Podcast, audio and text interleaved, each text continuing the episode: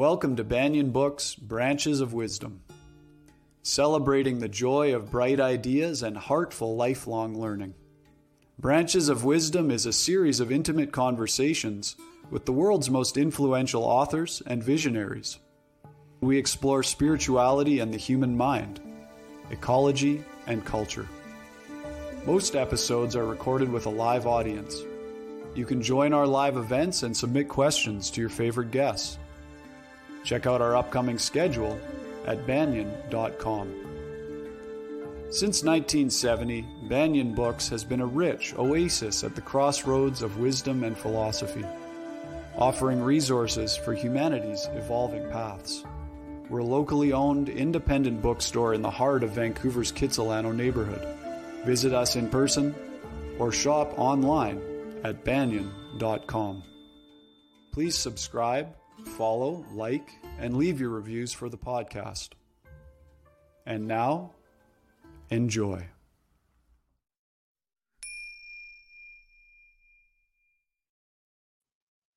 Hello, everybody. Welcome to Branches of Wisdom, the Banyen Books podcast. I'm your host, Ross McKeechee. Very excited today for our special guest, Sharon Salzberg. Before we get to her introduction and welcoming her, Banyen Books acknowledges that although we have people joining us from all over the world for these live streaming events, the physical location of Banyen Books is on the traditional and unceded territories of the Coast Salish peoples, including the Musqueam, Squamish, and Tsleil-Waututh nations. Most of Banyen's events and podcasts are free. We welcome your donations to keep these programs accessible for all. Just go ahead and click on the PayPal link in the show description below. Also, a note that towards the end of our conversation today, we will take questions from the live audience. So go ahead and type those in to the comments field on YouTube.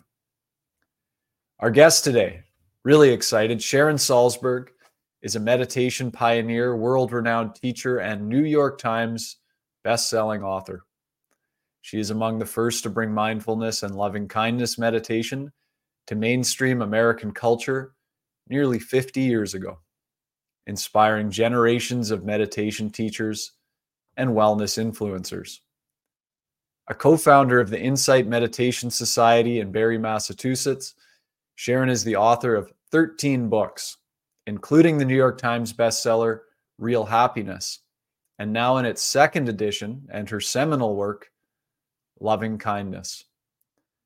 This year, 2023, Sharon has released two new books Real Life and Finding Your Way, which is a small gift book. Sharon's popular podcast, The Metta Hour, has amassed 6 million downloads and features interviews with thought leaders from the mindfulness movement and beyond. Today, Sharon Salzberg is with Banyen Books in conversation about the 10th anniversary edition of a book she co authored with Tenzin Robert Thurman, who we had on this program last year. The book is titled Love Your Enemies How to Break the Anger Habit and Be a Whole Lot Happier. When people and circumstances upset us, how do we deal with them? Often we feel victimized. We become hurt, angry, and defensive. We end up seeing others as enemies. And when things don't go our way, we become enemies to ourselves. But what if we could move past this pain, anger, and defensiveness? Inspired by Buddhist philosophy, Love Your Enemies teaches us how to break free from the mode of us versus them thinking, develop compassion, patience, and love, accept what is beyond our control, and embrace loving kindness, right speech, and many other core concepts of Buddhist teachings. If you'd like to learn more about today's distinguished guest, you can visit her website, sharonsalzberg.com. Banyen community, join me in a very warm welcome for Sharon Salzberg.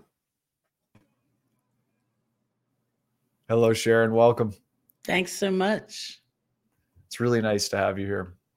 It's really nice to be here, be with you all. So, the book is titled Love Your Enemies, and, and you write that in the spiritual context, love means to wish for the happiness of someone And this is what we're encouraging you to do in regards to your enemies. So I'm wondering if we can just start by addressing the possible aversion or resistance many of us might have when it comes to loving people who may have hurt us, as well as maybe those shadowy parts of ourselves we don't want to acknowledge. Well, it's it's obviously a very complex topic, you know, and and it's a meaningful topic. Needless to say, I will say that somewhere along the way, the title of the book was going to be "Love Your Enemies; It Will Drive Them Crazy," and I kind of liked that a lot because I was afraid that people would feel, you know, someone was preaching to them or telling them how to live in a way that was demeaning in some way or uh, putting down what they were maybe genuinely feeling, which might have been a whole lot of anger uh, towards something or someone. And it wasn't meant to be that way at all because the idea of love isn't, first of all, it's not patronizing, it's not coercive, um, but it has a very certain meaning of honoring the fact that our lives are connected. And within that, realizing that the normal construct which we hold, which is useful, in ordinary terms of self and other and us and them is just a construct. There's another reality in which is a we going forth. And if we're trying to solve a problem or work through some terrible situation, getting to that other level might be very instructive, you know, especially if you're on that us them level and it's going nowhere, you know, and it's it's just fighting. So um, it's examining what do we mean by love? What do we mean by anger? What are the consequences of being lost in certain feelings? Um, what happens when we wish for someone to be happy, not agreeing with them or not saying, I'm applauding your actions or I think I'll give in, you know, and nothing like that. Uh, you might fight and fight very strongly, but perhaps from a different place within. And certainly, as you went on to say, when we expand the idea of enemy, um, you know, it's not just those people trying to hurt us or having hurt us. Uh, it's also some states that we may be haunted by and overcome by and uh, don't know how to deal with in, in a better way.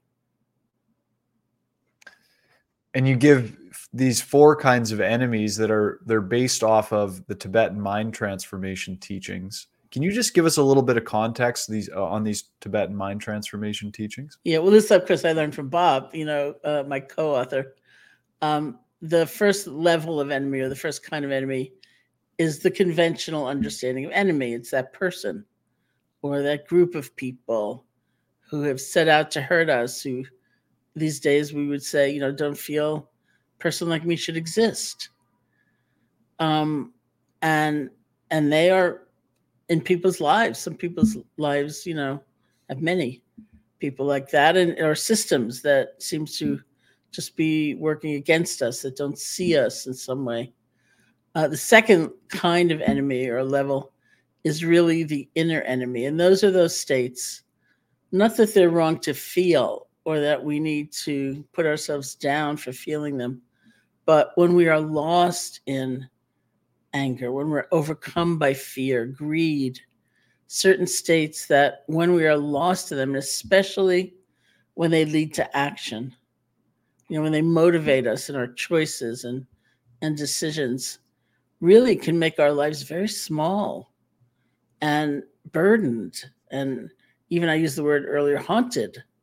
We feel trapped because of those states. And again, it's not wrong to feel them, uh, but if anything, there's states when we are lost them of a lot of suffering, and and so that is another level of enemy. And then there's a third level, which is kind of that construct of a self that uh, is what I was referring to earlier. It's like when we think of ourselves as independent rather than interdependent, all alone, cut off, and assuming we should be in control of everything when really we're in control of nothing.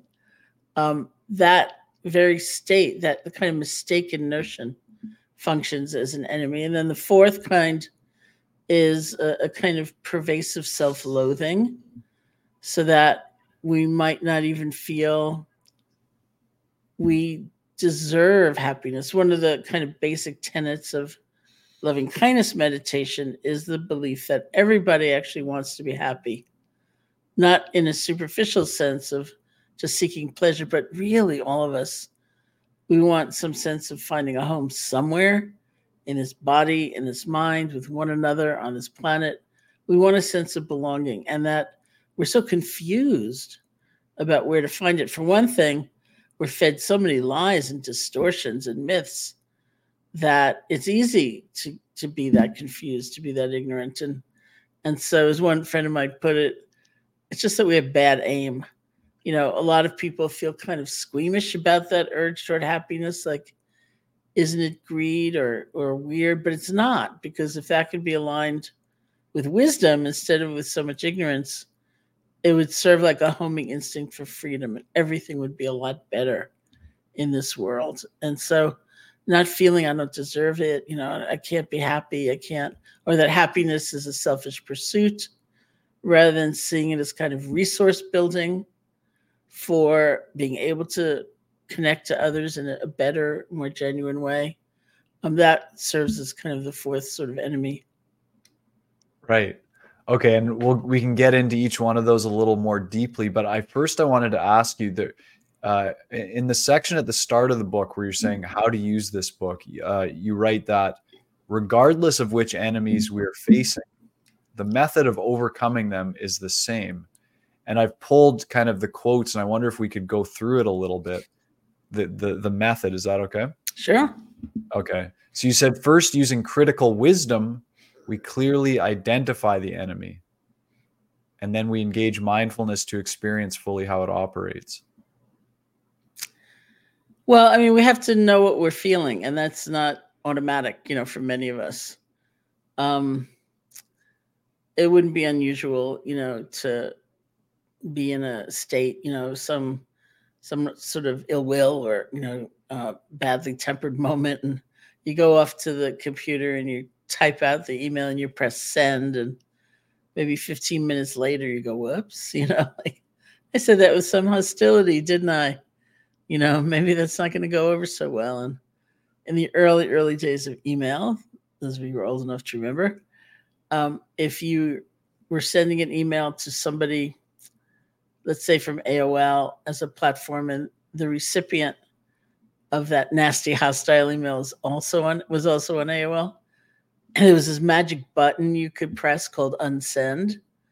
And it's like something in your computer would reach out and pull it back. And it's like it never was, but uh, life doesn't give us that many unsend buttons. So we want to know what we're feeling when we're feeling it, not later. When we engage mindfulness to experience fully how the enemy operates, what does that process look like? Well, I'll give you an example of an inner enemy, which is actually my favorite definition of mindfulness, which happened. Um, I read an article in the New York Times many, many years ago about this pilot program, one of the very early programs bringing mindfulness into the classroom. And this was a fourth grade classroom in Oakland, California. So the journalist said to one of the kids who fourth grade would be nine or 10 years old, What is mindfulness? What is mindfulness? And he responded by saying, Mindfulness means not hitting someone in the mouth. That's what mindfulness means.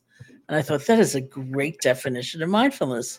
Because what does it imply? First of all, it implies what we were just talking about knowing you're feeling angry when it's starting to build, not after it's escalated. It also implies a certain balanced relationship to the anger. If you just fall into it, you're consumed by it, you're overwhelmed by it.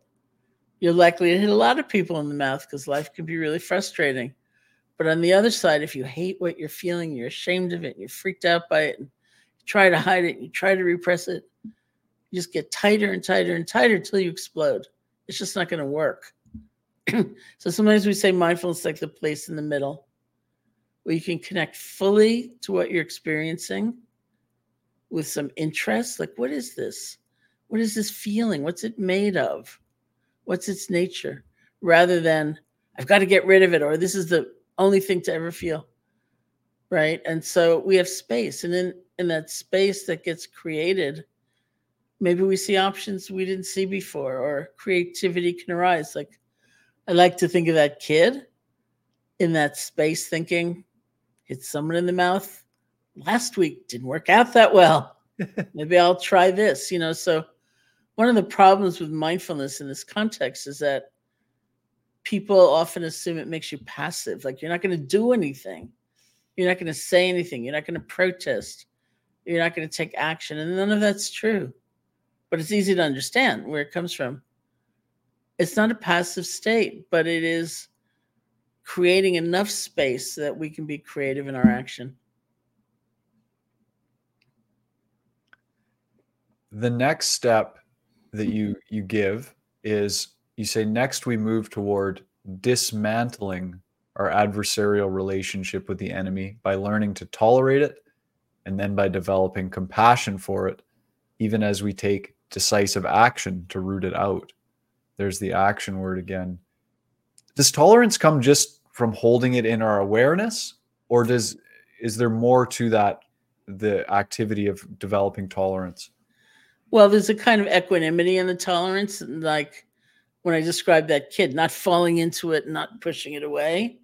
You just you're very centered and present with it and that is what creates the space. So mindfulness i think the early early research into mindfulness um, obviously needed a measure like how do you tell if someone's growing in mindfulness or or not?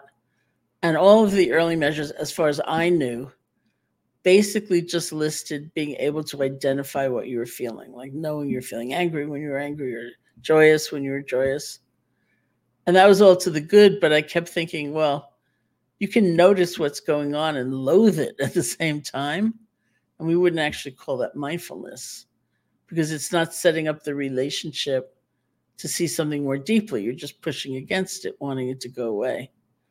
And so that that quality of being present and having that, that sort of spaciousness evolve is, is a big component of mindfulness. And it's hard to do with these very difficult feelings, for example, but it's actually the most effective way to see into the heart of them, to allow them to be there and yet maybe decide I'm not going to take this to heart and take action on it, whatever seems the, the correct decision in the moment.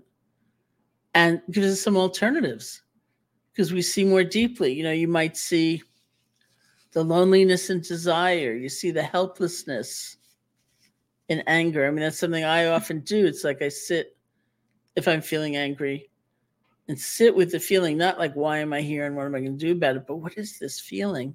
It's like I watch the anger movie. And when I get to the place of helplessness, which I always find as a kind of kernel, that's my signal to channel the energy and do something. It doesn't have to be resolving the problems of the world because it won't be, you know, but something so that I'm not just stewing in, in some state, but I'm actually taking a more positive action. Okay. And and what kind of decisive action would it be to that leads to rooting it out this inner this kind of inner enemy?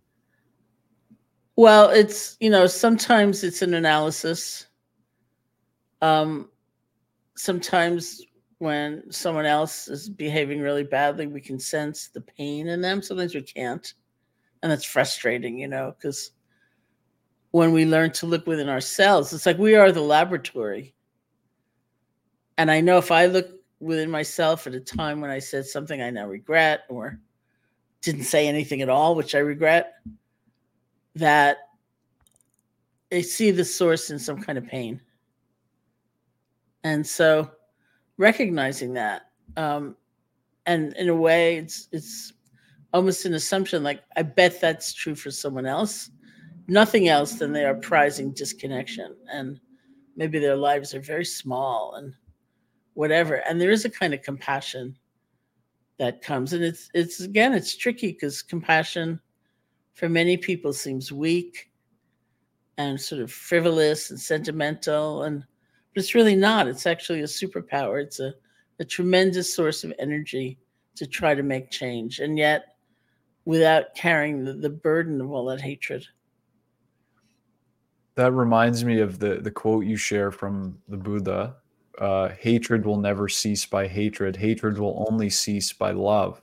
This is an eternal law.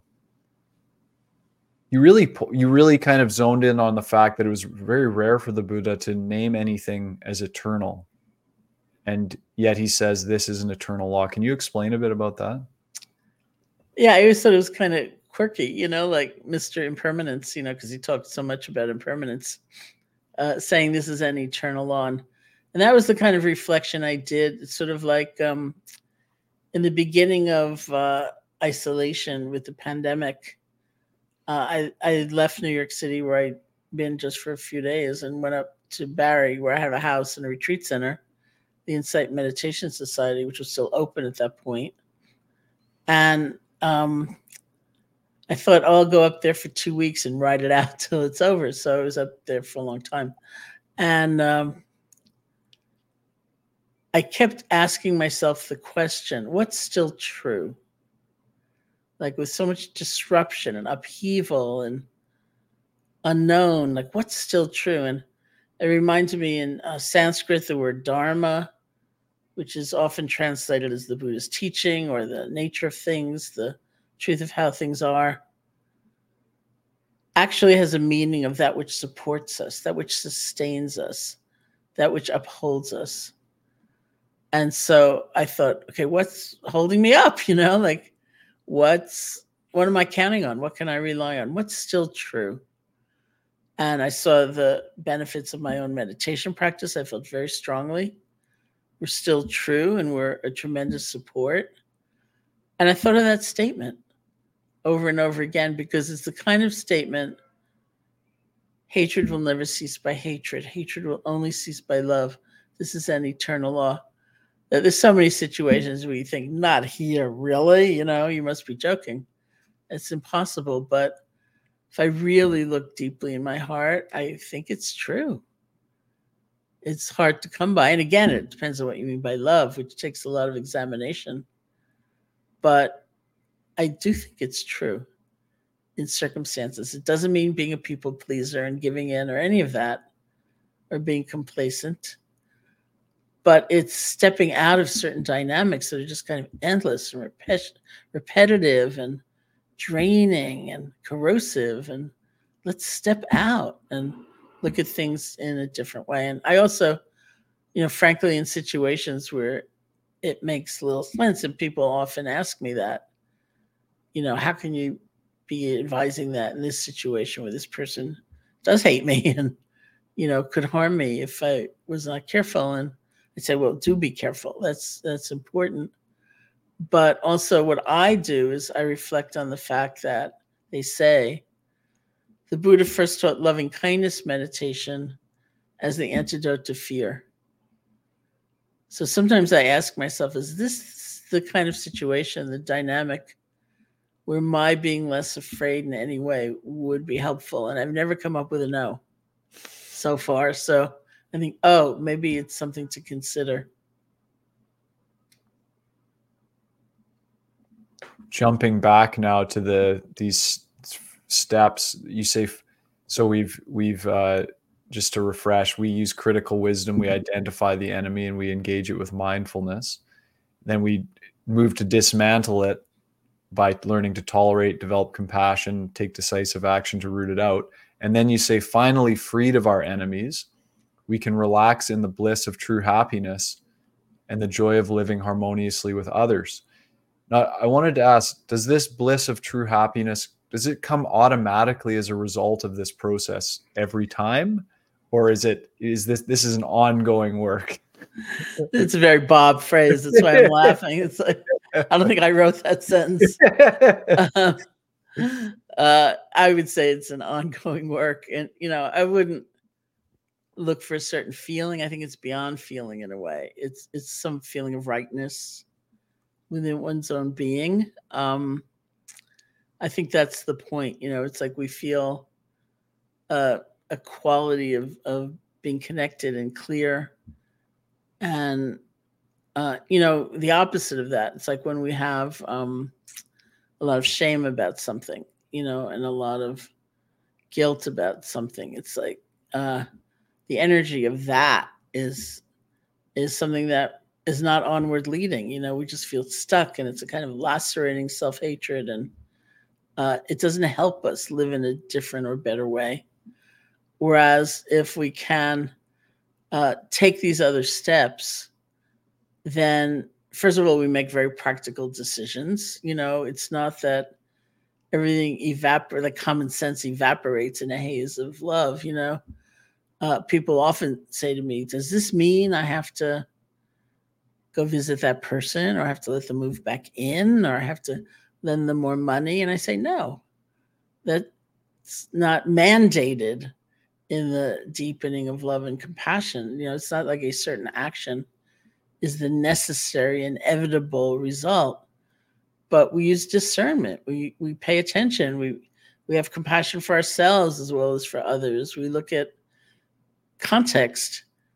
You know, we we really need that kind of discerning wisdom, but at the same time, it's it's this inner knowing that if this being were happier, they probably wouldn't behave this way. The world would be different. Just as like I behave better. There's a beautiful quotation from the Buddha who said, if you truly loved yourself, you'd never harm another.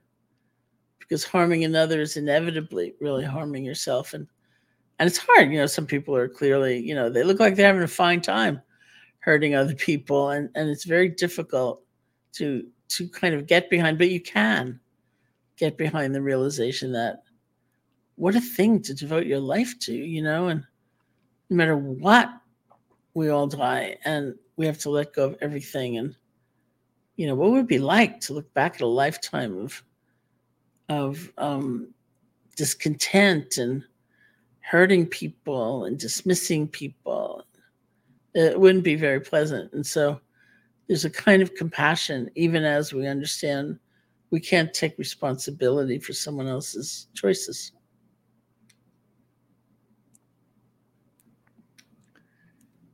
Sharon, you write at the end of the chapter on victory over the outer enemy that when it comes down to it, the outer enemy is a distraction. Focusing on someone who seems to have it in for us allows us to ignore the real enemy, the enemy within. So I wondered if I could just play the devil's advocate for a second here, and I'll say, but Sharon, there there are really people out there who are after me. They're trying to hurt me, steal from me, manipulate, take advantage. I can't just pretend that's not happening and just focus on my inner enemies. I'd end up getting hurt. So how, how do you respond to that in these teachings? I think that's smart. You know, like again, you know, you need we need discernment we need discriminating wisdom. We have to take action. We have to have a balance of maybe compassion for others and compassion for ourselves. And yet, um, if you just take the stress dynamic and recognize that it's a dynamic, that there's the pressure, the incident, the comment, the circumstance, and then there's the resource with which it's met. And we know that from any ordinary day, like maybe you didn't sleep at all last night and you had like a bad conversation with somebody over breakfast. And then you go to work and you overhear a comment and you are so upset by it. In contrast to you had a beautiful night's sleep, you had a totally loving breakfast with all these good friends. You go into work, you hear the same comment, and you think, wow, that person's having a bad day. You know, it's a totally different relationship to it, even though you're not saying it's all fine. You know, it's wonderful, great comment. You still might take steps to uh, change the code of behavior in the office, whatever it might be. But it's not coming from that place of feeling overwhelmed and um, so caught in circumstance. And, you know, I have a friend who um, would describe himself as kind of obsessive type. It's like something happens and he, you know, or someone even in the world that he doesn't know behaves badly and he just goes over and over and over, you know. And he did one of those one day, and probably for several days. And and he said at the end of that, I think it's an AA statement actually. He said, I let him live rent free in my brain for too long. You know, so if you really look at like the nature of being caught up in those states and how much of our life force they take and energy and we can't change the other person even though we've gone through the list of their faults 70 billion times, you know? And so that's one of the reasons I really liked that title, you know, uh, Love Your Enemies, It Will Drive Them Crazy, because it was like living well is the best revenge. You know, like have a good life and uh, pursue happiness in the correct ways and places.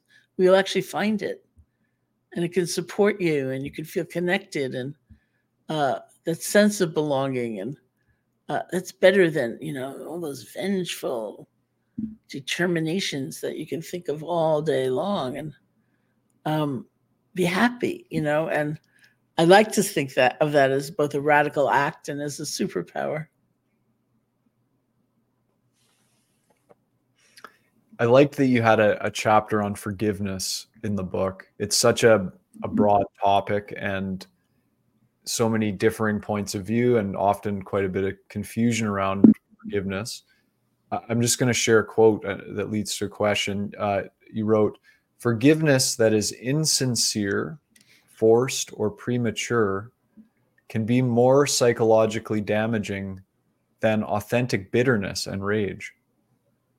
Can we just talk a little bit about the nuances of that?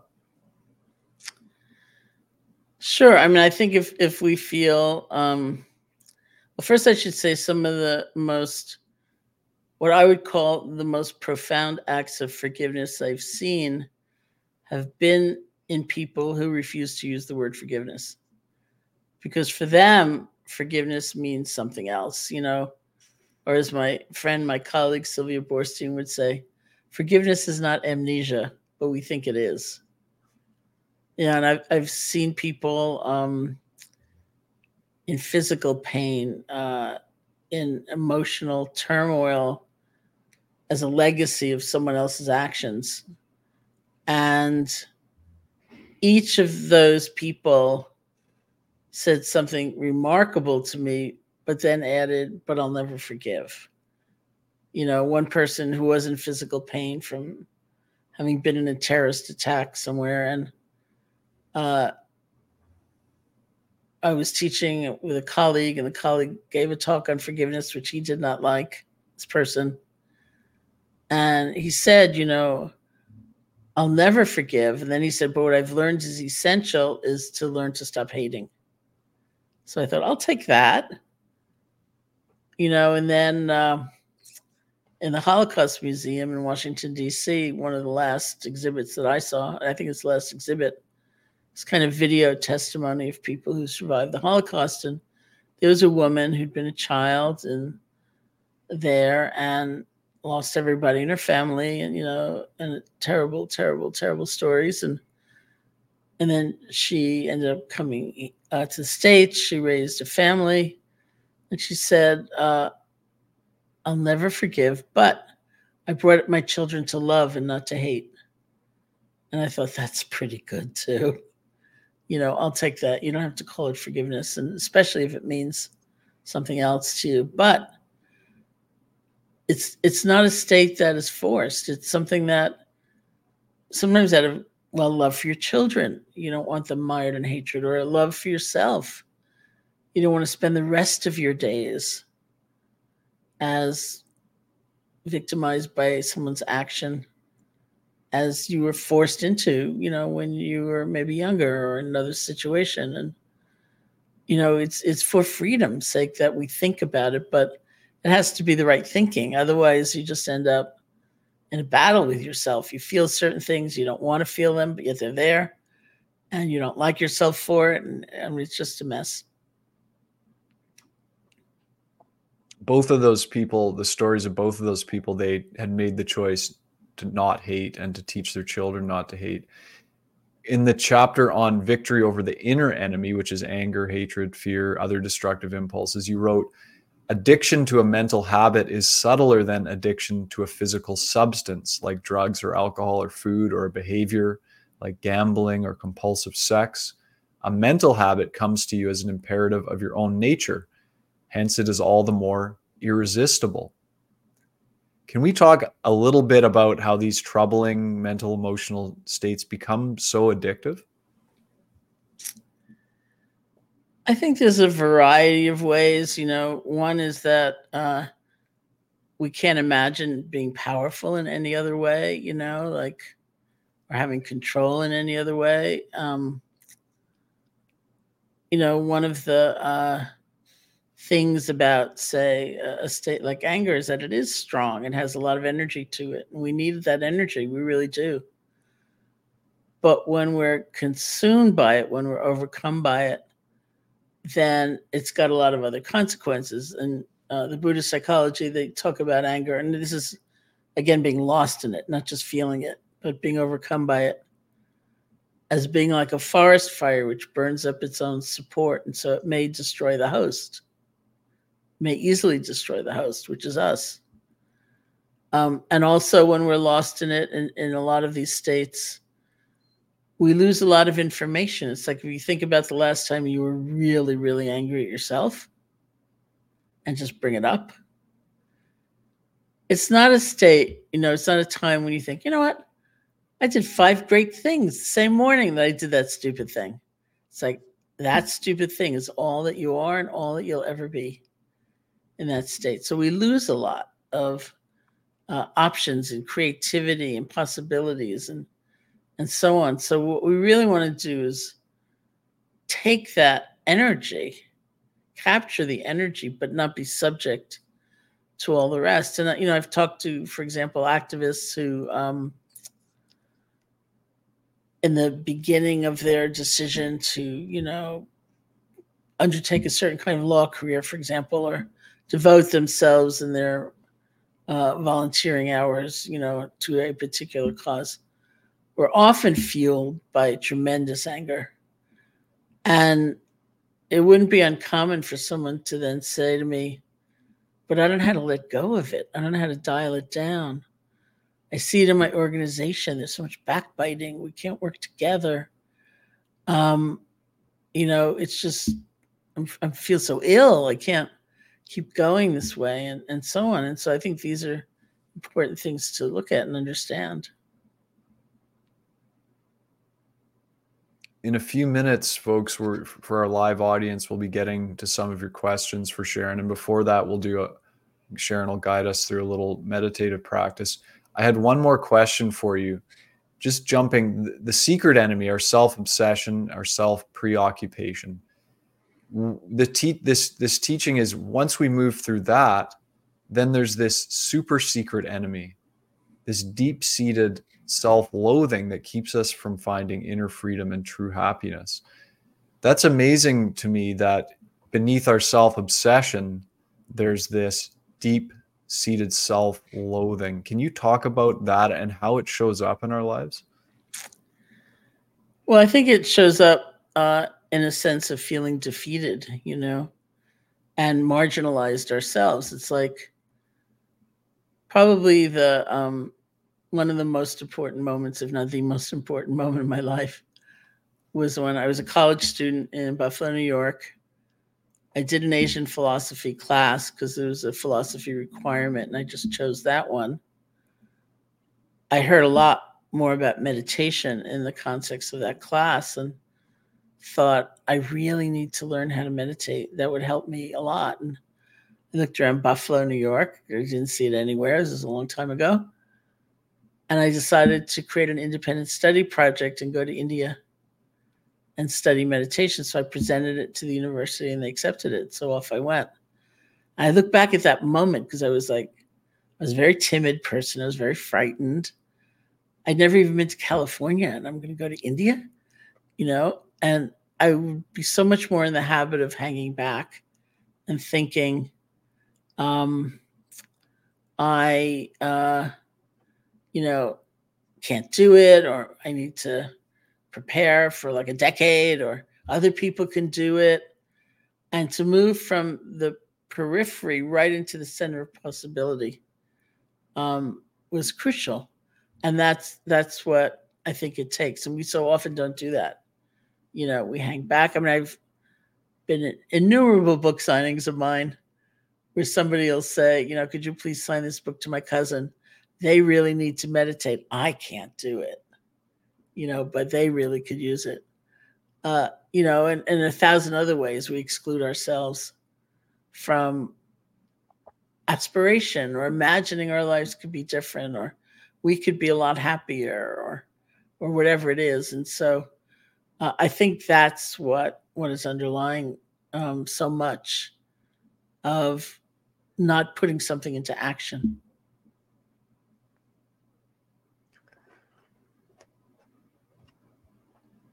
you write that ultimately we come to understand that there is no us and them no separation between self and other, and therefore no enemy. Victory over our enemies is a deep realization of our interdependence. So I'm wondering if you can maybe guide us through a little practice to touch on that interdependence. Great. So, like interdependence, you know, again, is a, a concept or an idea that takes some examination. It doesn't mean like it's a soup, you know, ultimately that there's no distinction between people, but that there's connection, there's interconnection. And um, for as alone as we might feel or cut off as we might feel, the truth is that our lives are intertwined. It's like uh, when if I go into a company or an organization to teach, my favorite question is how many other people need to be doing their job well for you to do your job well? Because in fact, that's what's happening. Uh, and so it's a certain perspective we can just shine on our lives at different times. Um, looking at a plate of food, you know, how many beings have really been involved in, in that arriving on our kitchen table and so on. So I'm gonna we're gonna do a, just a reflection together. It is actually my favorite reflection, and it's uh, funny that I was just talking about being in Buffalo because it plays a part in it. So you can sit comfortably, close your eyes or not, however you feel at ease. And just for a few moments, let's think of who all is involved in some way in your listening to this right now. Somebody maybe is taking care of things so that you can be here. or and or somebody told you about their meditation practice long ago or read you a poem or played you a piece of music. Something happened so that your mind opened in a different way. So who comes to mind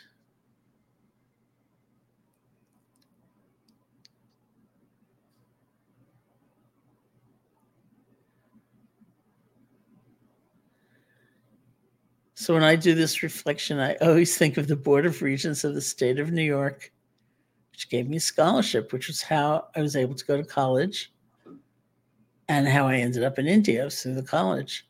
Because you're definitely a part of why I'm here right now.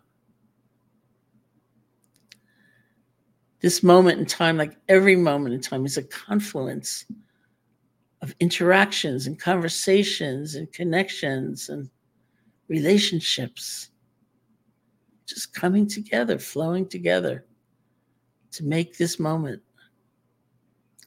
So, who comes to mind?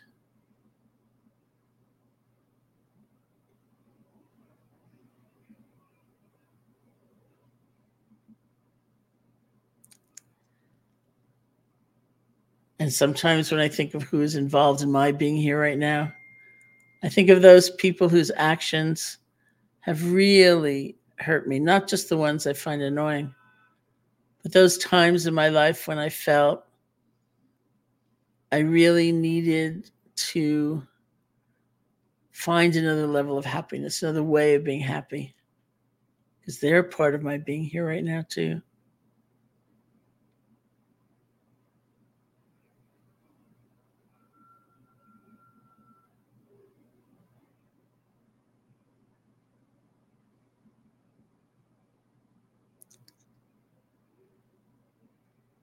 You know, we feel so alone sometimes and so isolated from one another. And yet, the truth is that our lives are intertwined. We are part of a much greater whole. And it just takes a little bit of time and reflection in order to actually see that.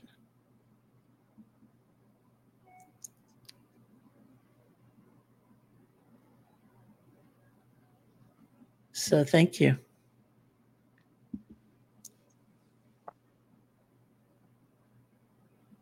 Thank you, Sharon. We've got some some questions coming in here from the live audience.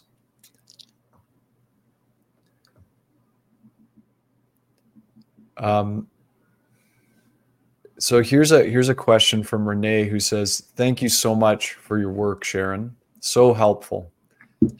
I'm wondering if you could share some of the best questions you have found or used to ask others who are suffering." Questions to ask others who are suffering. Yeah. That's an interesting question. I don't think Yeah. I've ever been asked that before. I've never heard that one either. It's pretty great to come up Yeah. with a different question. Um, I mean, it, it would depend. Of course, it's very contextual. I might just say, "Is there something I can do?" Uh, but I'm sorry to interrupt. There's an ad from Renee who said, "Oops, just adding others who are suffering greatly." okay, yeah, I mean that makes a difference sometimes because I don't know that question would be so much what I would think of right away. You know, um, because I kind of think of um, the work of this woman, Kate Baystrup, who's a chaplain for like a park service in Maine. And uh, I quote her story in one of my books. And um, she wrote about a time that she was called to sit with a family whose child was missing. They'd gotten lost in the woods. They were later found totally fine, but this was before you know that was known and and the mom said something to her like oh how nice of the park service to send you here to keep us from freaking out. And kate said something like they sent me here to be with you while you freak out. You know so instead of thinking like how can i intercede in some way? I would just try to establish a kind of presence with somebody especially someone suffering greatly.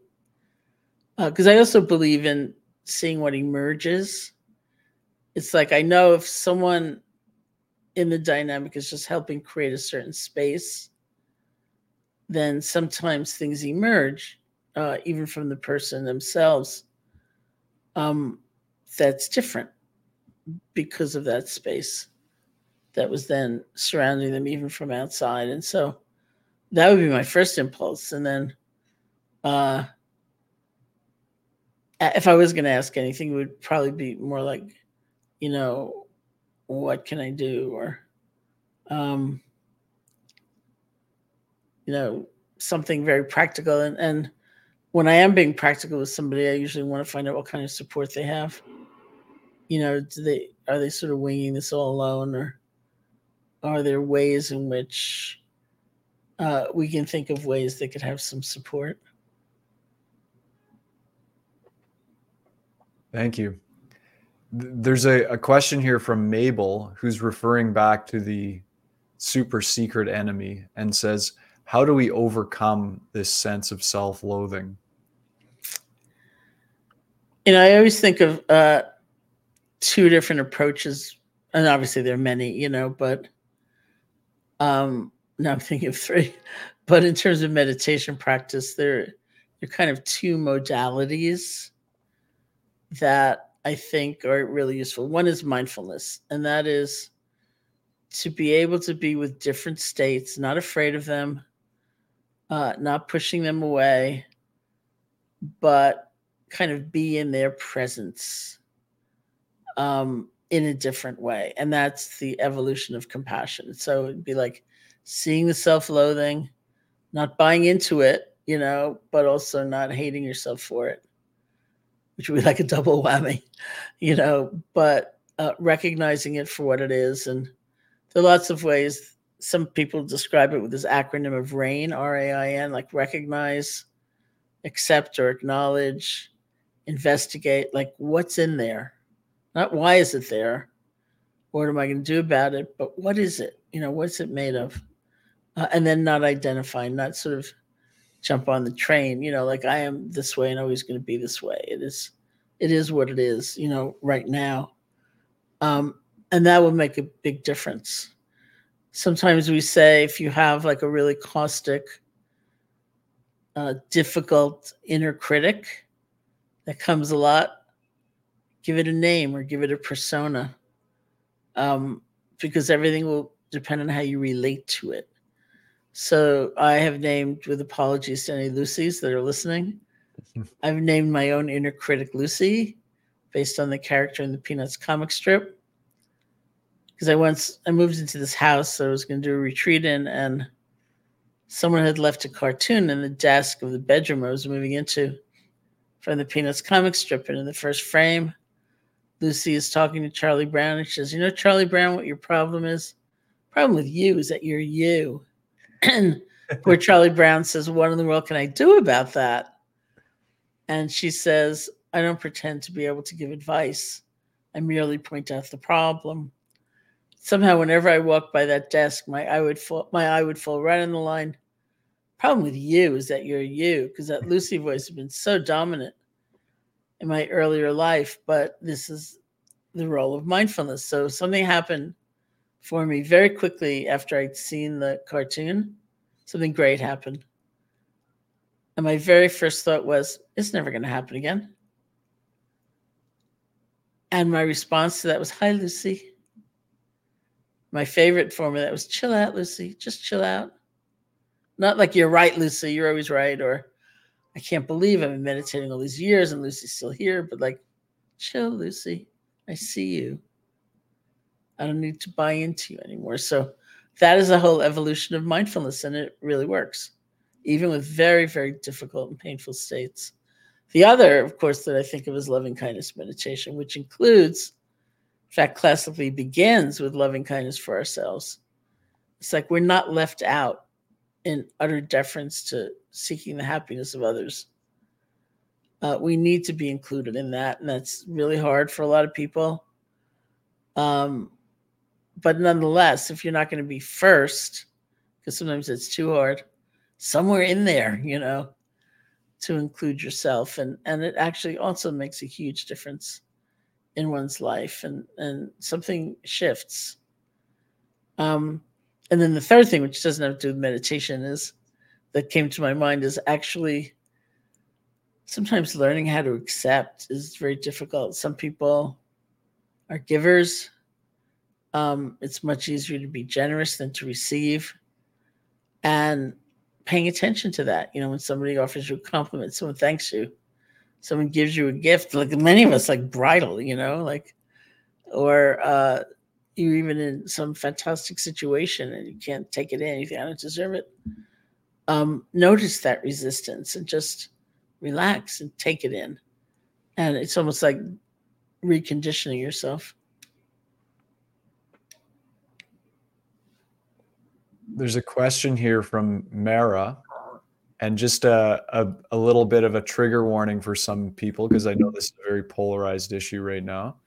Uh, Mara says, Could you speak about how you were feeling around the situation with Israel and Gaza and rapidly escalating anti Semitism in the US and Canada, and how you use discernment in this situation? Um, it is a very difficult issue. I, you know, I can't really speak to uh, political aspects of it. Um, but uh, I sort of was very touched by you know uh, different people like Yuval Harari, who's is Israeli but lives in London and is a student of Buddhist meditation, and uh, when he basically said, you know, those of us who are involved very personally are too traumatized, too stricken someone else needs to keep the flame of peace as a possibility. Someone else needs to uphold that. And that kind of gave me a sense of a path. Um, I, I think that's really true. And it, you know, it's not that I don't uh, follow it or have feelings or, um, I also have history, you know, like I grew up in part with my grandparents. And uh, I moved, when my mother died when I was nine, I moved in with my my father's parents, and he was long gone. Um, you know, and there was always some cousin around, third, fourth cousin, something like that, who was quite, quite ill, mentally ill. And my uh, grandparents would always say, "We have to understand." They were hiding under the bed when they watched their parents being killed. You have to understand they hid in the closet for four days with no food. You have to understand, you know. So I felt that very acutely, especially in the beginning. But um, I feel committed in my life to try to not get lost in hatred, whether that's in myself or, you know, uh, to try to be something of that voice of peace, and whether it's family or community or whatever. Um, and you know, it's very dismaying to me to see all kinds of hatred, you know, uh, coming through and, and getting exacerbated. Maybe it's no worse. Probably it's no worse, but it's certainly highlighted, you know, these days. Um, and I would just urge people to think about being some kind of voice of peace, which again, you know, people think that means being nammy pammy and not caring or not taking a stand and being uh, removed. And it really doesn't. Um, but it's having a, a different kind of clarity about things. Thank you, Sharon. I think we have time for one more question. This is from Mary, who says, To what degree is the approach to meditation of befriending our minds through loving kindness a core practice and approach of traditional Buddhism? And how much is it a more recent evolution or emphasis of more recent Western teachers? Well, I like to think it's quite core because uh, my first book was called Loving Kindness, and it was, as far as I know, the first book in English um, that was describing that practice. And uh, I think it is it is sincerely, I believe it's core, but a lot of things are implicit. You know, when I was talking about mindfulness uh, before and how the earlier measures or earliest measures, as far as I know, were just based on do you know that you're feeling angry? Do you know that you're feeling sad? Do you know that you're feeling happy? But not at all reflective of how you feel about what you're experiencing. And that's really a core component of mindfulness. So when we say mindfulness means being with what is without pushing it away, without clinging to it, without numbing out. Um, there's a lot in there. So equanimity, you could say, is a secret ingredient of mindfulness. You can't really have mindfulness without some balance. And loving kindness is a secret ingredient in mindfulness because you know, how do you not judge so harshly? How do you not condemn what you're feeling? How do you not condemn yourself for feeling it?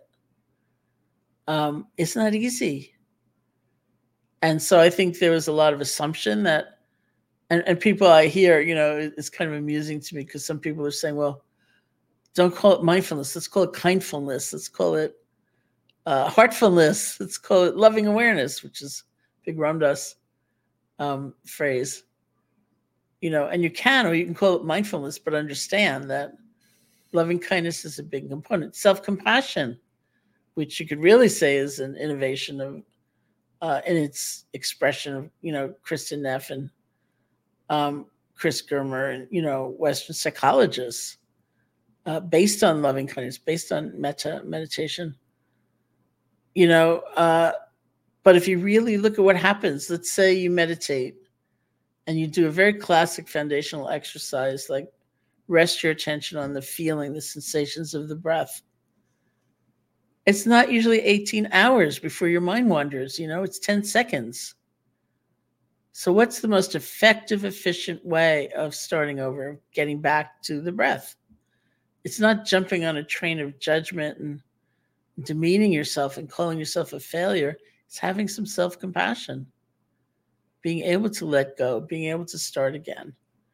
Um, it's all in there, but usually in the past, not necessarily that deeply expressed. And maybe that's also because of Western conditioning, because we might need it to be more explicit rather than implicit.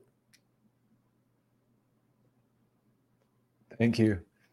Now, before we say goodbye, I just want to remind everyone we've been speaking to the wonderful Sharon Salzberg about the 10th anniversary edition of the book she wrote with uh, Tenzin Robert Thurman called Love Your Enemies How to Break the Anger Habit and Be a Whole Lot Happier. Of course, that's available at banyen.com or if you go into the store. But Sharon, you also released two other books this year Finding Your Way and Real Life. Maybe you could just tell our audience a little bit about those and just let everyone know those are available through Banyen Books as well. Uh, so, Real Life came out in April, and it's about uh, the movement from constriction and feeling trapped to openness and, and freedom. It's a lot of what we were just talking about, and especially like how to work with some of those closed in states, like the self loathing, in a way that uh, is generative, and also how to just open to a greater connection. And Finding Your Way is an illustrated gift book. It's the first time I've ever had a an illustrated book. I didn't do the illustrations, but they're very nice. Um, and that was meant to be, you know, the kind of book that you can hopefully open to just any page and there's something there. It's a lot, a lot of little pieces about different topics and about finding our way. So wonderful. I, am looking forward to checking those out. And Sharon, uh, just a huge thank you for taking the time to join us today. It's really an honor to have you here, and and I know so many people in the Banyen community uh, enjoy and appreciate all the work you've done over the years. So thank you. Thank you so much.